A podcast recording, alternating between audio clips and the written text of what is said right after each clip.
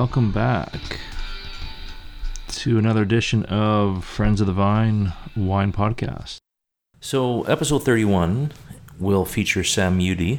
He is from Cult Wines. We had on before, if you remember, Jack Chapman, who is also from Cult Wines. Uh, Sam actually works for their Singapore based office, and he is also in the wine investment trade. There's a couple different offices that they have. One is uh, in London, then they also have ones in Hong Kong and Singapore. So Sam's based out in Singapore. Uh, great chat with him about um, the specifically the Southeast Asia influence in wine investments. And as we know, there's been quite a push recently in the last you know ten years in the Bordeaux and Burgundy area, especially uh, buying up chateaus and buying up different wineries it also shows in their wine investments as well. So that's his primary focus is that area. And we actually start with a conversation about the rise of the California wines as a wine investment and specifically obviously Napa and how much that is playing into people's portfolios for wine investments. The podcast was over Skype as a lot of these are and Unfortunately, it's a little crunchy. Uh, the wind was playing a bit of havoc with us on that day, so it's a bit a bit crunchy from time to time. But uh, it's a great conversation.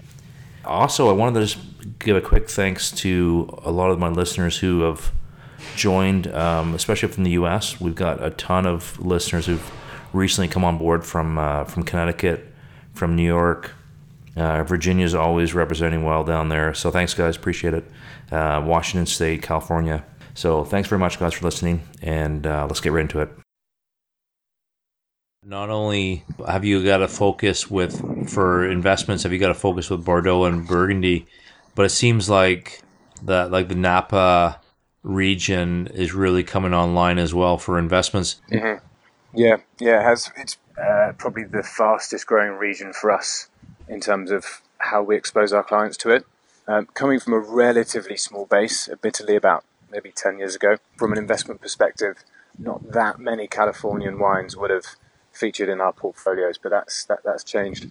That's changed quite a bit. It's still not an area which we can give um, too much emphasis towards, uh, and it's nothing to do with quality because there's a huge amount of quality coming out of uh, Napa and Sonoma, but um, it's more to do with global maybe recognition of the brands, a, a tradable secondary market, how the brands distribute themselves. So really, how the market sentiment is seen, broadly speaking. And then there's the the famous cult Californians, which you know everybody knows about, Screaming Eagle, etc. But there's probably only 20 brands which we as investment advisors can demonstrate not just uh, potential growth, but the ability to liquidate our clients' positions, which is what's uh, equally, if not more important, than the the price appreciation. It's growing, and I think uh, yeah today you may be looking just north of ten percent of our, our overall portfolio is allocated towards uh, California, of which the vast majority will be Napa. Not not many Sonoma makes it onto our, our portfolios at the moment, uh, and it will it will increase. I think over the next two three years we should be getting up towards fifteen percent. Uh, it's benefiting from I wouldn't really say the demise of Bordeaux, but the the, the drawing back of Bordeaux's influence, um, which 10 years ago would have very conceivably been 90 to 95% of our client exposure. Today, probably getting towards 45 and likely to diminish by 3, 4, 5% each year up until the point where yeah, Bordeaux is probably seen in similar proportions to Burgundy, California, and then uh, Italy and Champagne falling somewhere in between.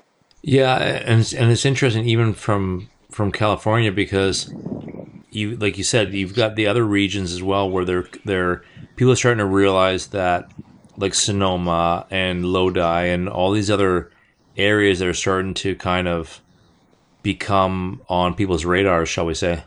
Mm. Yeah, yeah, absolutely. It's starting to starting to get a wider wider audience, and for us at the moment, to, to come back to the whole Asia side, it is it is crucial that we see the the brand appreciation over in Asia because they are guiding a lot of the global um, steer or direction on on what, what's becoming popular and what's becoming most uh, most attractive. Mm. So once we start seeing an appreciation towards a, new region, a new style, uh, a new uh, producer or um, brand, then we can be pretty sure that others around the same sort of area will follow. Um, I think Singapore is at the forefront of what Southeast Asia will be drinking wine wise. It's a relatively sophisticated market, but it's probably only in the last, well, 10 years, maybe, maybe less, five, six, seven years, that they've moved away from the most traditional Bordeaux estates towards the more complete, uh, com- complicated, complex um, Burgundy. Mm. Uh, I think California is still a little way off. You see, you see the more familiar names and brands, but they're they're definitely not that adventurous over here. They're they're working their way through key regions at a, a, a fairly gradual pace, I guess, like any individual would, instead of scattering all of the global um, wine uh, market, uh, wine producers to try and learn everything at once. They're they're gradually working their way back. So over here, we don't see too many Californians on wine lists on the tables being served or in, in wine merchants even. I guess that's also maybe to do with our proximity, proximity to Australia. We see, see, see a lot more Australians um, and New Zealand wines being served. Uh, and I guess that's uh, yeah down to the logistics. Um, people have a bigger understanding because for us, we can travel down to, to Australia to the southern coast in uh, five six hours. I think not exactly a short weekend hop, but uh, it's a lot a lot closer than California. So I think people are more associate Australia with the up and coming new world producers as opposed to to California, which they're really yet to have any experience with. But I think that will that will come. How did you get into how did you get into wine yourself? You you said you were in London before this with with Cult Wines, but I mean, how did you kind of how how did your passion kind of start up with wine? I'd always been a strong family interest in wine on the collecting side. My dad um, has has always, I suppose, always had a small collection at home. Would always drink decent Bordeaux, particularly, is what where, where his interests have, have always mainly been. Um, so he was always encouraged to, to to understand and appreciate it from a relatively young age. A lot of his interest actually came from his brother-in-law, um, my my uh, my auntie's husband, who's a French Iranian uh, French Iranian uh, surgeon. He got to the pinnacle of his career, and I think in, in his in his uh, early or mid seventies is the facial reconstruction surgeon globally. So he'd be flown to Dubai to consult if, if one of the the, um, the, royal family or somewhere anywhere um, needed serious work done from a, an accident. He would be the person that would be, be flown over first class to sort them. So he was he was a, a big big man in his in his field.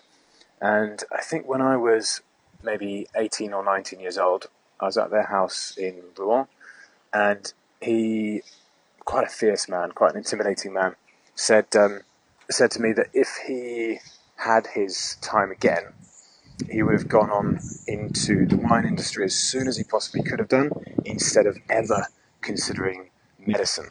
Hmm. And this was coming from the man who had the house, he had the cars, he had a, a, private jet, he had a boat, he had everything he could possibly want, and he had a fantastic cellar.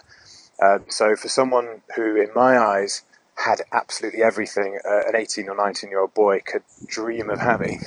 Um, to say that he probably wouldn't have gone down the same route and would have gone into wine, which is what his passion is, struck quite a quite a chord. You know, people are steering you towards specific educations, which lead you into specific careers. Everything's about the path that you take. And, and I was on it, in, in being sent in a different direction at the time.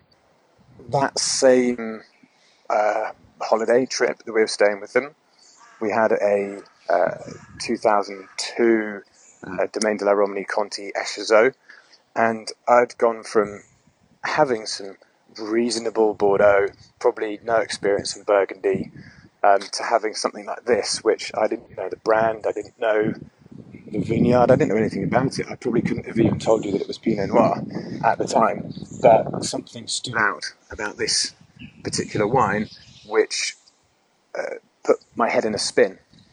You know, there's so much going on. I didn't know anything about wine, so I didn't know how to interpret it. I didn't know how to understand or describe everything that was going on in the glass. And that confusion, that awe with something that uh, I, I, hadn't really experienced to that level struck, struck as well. So I went through my my university days. I studied property, uh, agency, marketing, and investment. So I'd always been geared up towards working in um, commercial development or property investment, residential, that, that side of things. But had kept up with learning a little bit more about wine on the side, uh, thinking it would just be a passion. Giving myself a tap on the back that in my early 20s I was um, you know, trying to learn about the, uh, the different regions or the different appellations in Bordeaux and trying to understand a little bit more about Tuscan wines. And it wasn't really till I got to the end of my university degree where I'd also been doing a wine module uh, alongside that I thought, you know what, property's not what I want to be doing. It's what I should be doing mm. because it's a safe, solid um, career where you know you can you can almost guarantee you've got a, a safe a safe future if, if all goes well. And I thought I actually I don't really want to do that. I want to apply everything I've learned from property investment and development, um, having previously studied economics, business management, that side of things, and applying it to wine. Mm. I didn't know at the time if it could be done. I didn't know that wine investment existed. Um, but one of those perfect occasions in the right place at the right time, I happened to be at the same pub on the weekend as a chap who would have been maybe three years above me at my university, who I knew a little bit, who was working wine investment. He was looking to leave the business he was working for to go back to his family farm to take over um, and start to run the estate there. And he needed someone to fill his desk. So I think within a week or two weeks, he introduced me to his boss. I interviewed and started uh, a couple of weeks later. Hmm. So having gone all the way through with this clear plan of how things should be done, it was a complete stroke of fate and timing that within yeah within a month all of those things happened at the same time and I uh, I kind of fell into that first job um, I I think I spent a year maybe just under a year at that first company and mostly cutting my teeth you know going through the the, the sales process and getting used to rejection doing the hard stuff which you hate at the time and yeah. you think it's a massive a massive waste of uh, waste of your hours but actually reflecting back you realize that it's really important to get around people's objections and lack of understanding to be able to sell a product better because wine investment is it's investment rather than sales but still we're doing is being able to have to sell a service and selling a new investment market it's not like we're going to people and saying oh invest in apple or samsung or google you know things that people are much more familiar with we're trying to pitch a relatively new head of or inexperienced. So within a year, I then moved over to Cult Wines. Um, I got headhunted to be uh, one of their senior portfolio managers, which is where I stayed for uh, six years um, before uh, being pulled aside and uh, and offered to the, the new office uh, over here. It definitely fortuitous, that's for sure. Like you said, that as as much as it was a chance meeting in a pub, it it definitely was to your credit. There sometimes it, it is that right place, right time, right? Yeah, yeah, absolutely. I'm not I'm not generally um, a, a, believer in fate, but sometimes you just you have to appreciate that um, chances of something happening the way it did are so small that they're you know some something's put you in that place at that time. Yeah, I count myself lucky to have uh, to have found the opportunity that was essentially perfect for me. What would you say that, that you said that DRC was that one of your most memorable wines that you've had? Obviously, that that was quite impactful uh, at that time. Um, certainly, one of the most memorable for the experience, for the lasting memory that it's that it's that it's had. Is there something recent that you've had that? Something recent that you've had? Yeah, yeah, for sure. Um, I, I, think even uh, my, maybe my top three have all come within the last twelve to eighteen months. Um, one of which would be a week before moving from London to Singapore. Um, I was clearing out my uh, small, very, very modest wine rack um, at my, my flat in Wandsworth. Uh, had my brother over with his wife for dinner. We had 1998 and 1985 Chateau Margaux, Mm. which the 85 was spectacular. Um, absolutely, absolutely monumental. Still unbelievably young and fresh. Plenty of, um, pr- plenty of um, uh, juice. Um, not getting too tertiary. Lovely, lovely spice. Still, still very refreshing and, and fruity, which is which is something I prefer. I, I generally prefer younger Bordeaux, so I, I don't like it being too leathery, too too much spice or tobacco. Um, and this was absolutely perfect. Um, obviously, the occasion was was pretty special as well.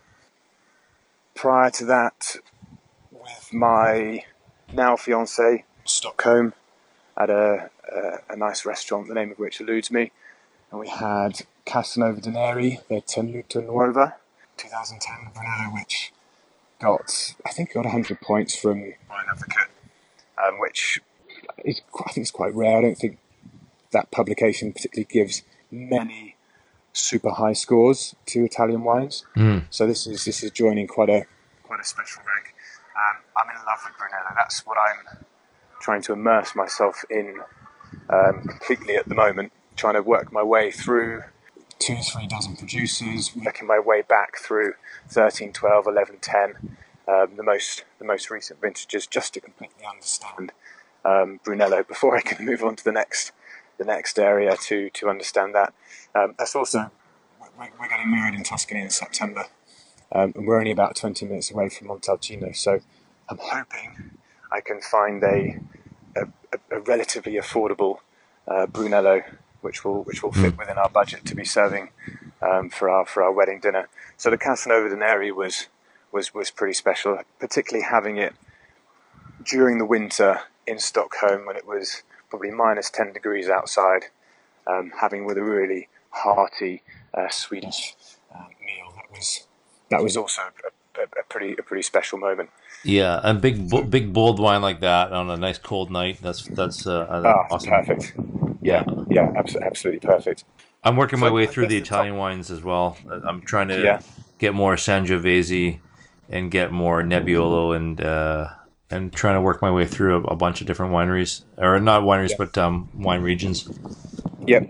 Well, that's that's going to be my next my next thing is to head north, and, uh, and and learn everything I can about uh, about Barolo and Barbaresco because I don't have I don't have that much experience. You know, I'll, I'll encounter a, a, a nice bottle once every once every two or three months, but you know that frequency isn't enough to really get an understanding for which producers have done them well and what vintages and um, which haven't, which is what's what's necessary, I suppose, to pick out the winners. I'm fortunate enough that one of my colleagues at my work uh, happens to be an Italian wine scholar, and so his obviously his wine knowledge is impeccable for Italian wines. So he's always pushing me in, in certain directions and trying to uh, trying to entice me to to hit certain certain wine regions and certain you know certain grapes, and uh, so it's it's great to have a kind of a inside source, shall we say? Yes, perfect. Yeah, that always helps. Um, unfortunately, I don't. I don't have such a such a relationship. I haven't got a friend um, over there that can give an inside track. So trial and error is my only way. Sometimes that works, right? yep. yeah, definitely. And there's Yeah. no complaints at all. If uh, if the more you drink, um, the more you learn. I'm, I'm happy with that. Yeah. Um, in fact, you know what? Mate, mate, I'm, I'm, I'm, I'm forgetting one, one, one which I should. But probably my my favorite my favorite ever wine um, was a couple of years ago, um, and that was Vega Sicilia Unico, 1998. Mind blowing. Yeah, that that's one of those ones that's that ranks up there, right? Yeah, yeah. It was it was awesome because we um. Have you have you have you heard of 67 Pall Mall in London? No. It's a, a wine club, which Uh, was Sorry, I, I have set heard up- of it. I have heard of it. Yes. Yes, uh, it's if, if if and when you're next in London, you have to have to to find uh, a member to take you there because it's, it's it's awesome. It was it uh, when was it opened?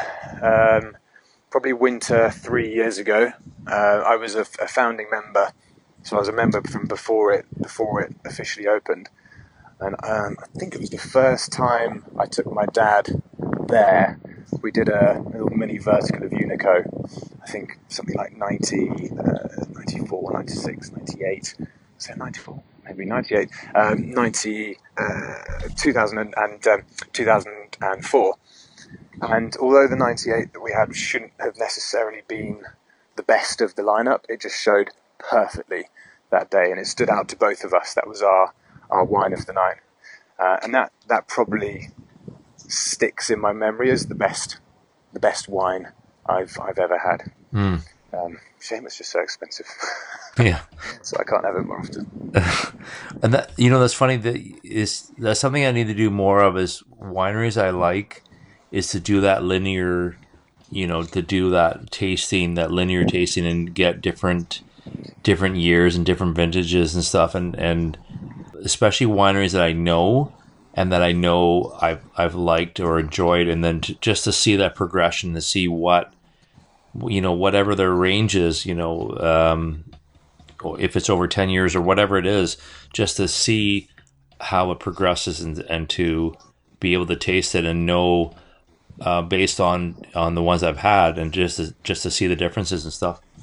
Yeah, exactly. I think I think that's one of the one of the biggest privileges of working in the wine trade is the the ability to have that kind of tasting much more frequently than I think a general consumer mm. will ever be able to. Um, whether it's because we have a winemaker come over to our office or um, bring uh, a vertical of eight or so wines to a dinner, which we put on for our clients, or just going to somewhere like 67 Pall Mall, where they have, I think it's a by the glass wine list of four, 500 plus, um, thanks to their 24 plus Coravins that they use. Mm. Uh, we're, we're lucky enough to be able to experience that. And I think that's the, that's the best. My favourite two tastings would be uh, a vertical from a specific producer, um, or a horizontal where you can look at 10 plus wines from the same vintage, different appellations, and be able to compare uh, amongst them. Because until you can do that, you're never really going to grasp how vast um, the difference is, um, even from neighbour to neighbour. Or looking at one Grand Cru vineyard in Burgundy, if you look at six or seven different uh, until you actually taste all of their 2005s next to each other, you never quite appreciate the difference that possibly five meters makes, not just to the terroir, but to the wine producing techniques and everything that happens from conception to uh, consumption. So that's that's pretty special. I think we're mm. lucky to be able to do that. Yeah, for sure. The other the other question I had, I just I, I was just thinking about it was um, just thinking about current wine trends and what's we were talking a little bit about California. and We are talking a little bit about what's kind of currently trending, and I'm I was just thinking about a tie-in with with natural wines and stuff. From your perspective, from investments and stuff, I'm assuming that most of your most of your um, your clients are still interested in predominantly. They're, I guess they're still trending away from natural wines and stuff as a, as an investment from the investment side of it. Well, here's here's where I guess we're talking actually less about wine and more about a commodity, more more about an asset class.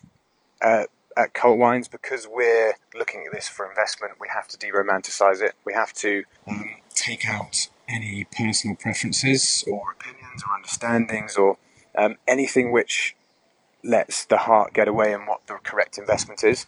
So, whether a wine is natural or not, won't make any difference to us in terms of whether we consider an investment grade or whether we put it into a portfolio. It's not something that's factored in. As it happens, natural wines don't or won't have the same investment potential. One reason being they are inherently less consistent. So you don't have the same wines to benchmark, uh, say, a current vintage against a previous vintage's quality have prices gone up by how much and why. You get a lot more variation um, between between wines. Uh, as it happens, a lot of top investment grade wines will be not necessarily natural, but will be organic or biodynamic. Many of the top estates we look at in Burgundy have been for a long time, and quite a few in Bordeaux are going in that direction. How long they'll be able to keep going for is uh, up for debate at the moment. I think it's been discussed a lot over the last 12 months. Whether the natural wine, um, I don't really want to call it a movement because that suggests that trends will change, and I don't think they necessarily will. I think natural wine as a popular um, style or technique of um, production is, is, is, is very much here to stay, which is welcome. But on the investment side, that's not something we would particularly talk about. Mm. Um, we're looking at these things as a stock. So, why is it appreciating value? Where is it appreciating? Who's buying it? Who's selling it? Um, and how's that going to change over the next five years? So, yeah, whether it's natural or not won't impact on that. That's more down to personal preference in taste um, on the consumption side, which is the secondary market, which is really beyond our company's scope. That's after we've sold our client stock, after we've been the custodians, um, when it's more with the agents or the merchants or the trade partners that we work with. Interesting. I think I'll leave it there, uh, Sam. I appreciate that. Yeah, well, my, my, my pleasure. Very good to uh, very good to speak to you. I think we're going to leave it there for now. Thanks for listening. For more wine conversation and podcast updates, you can follow us on Instagram at Ian's Wine Truths. Check out our website for great photos of our guests, friendsofthevine.podbean.com. Take care. Have a glass for me.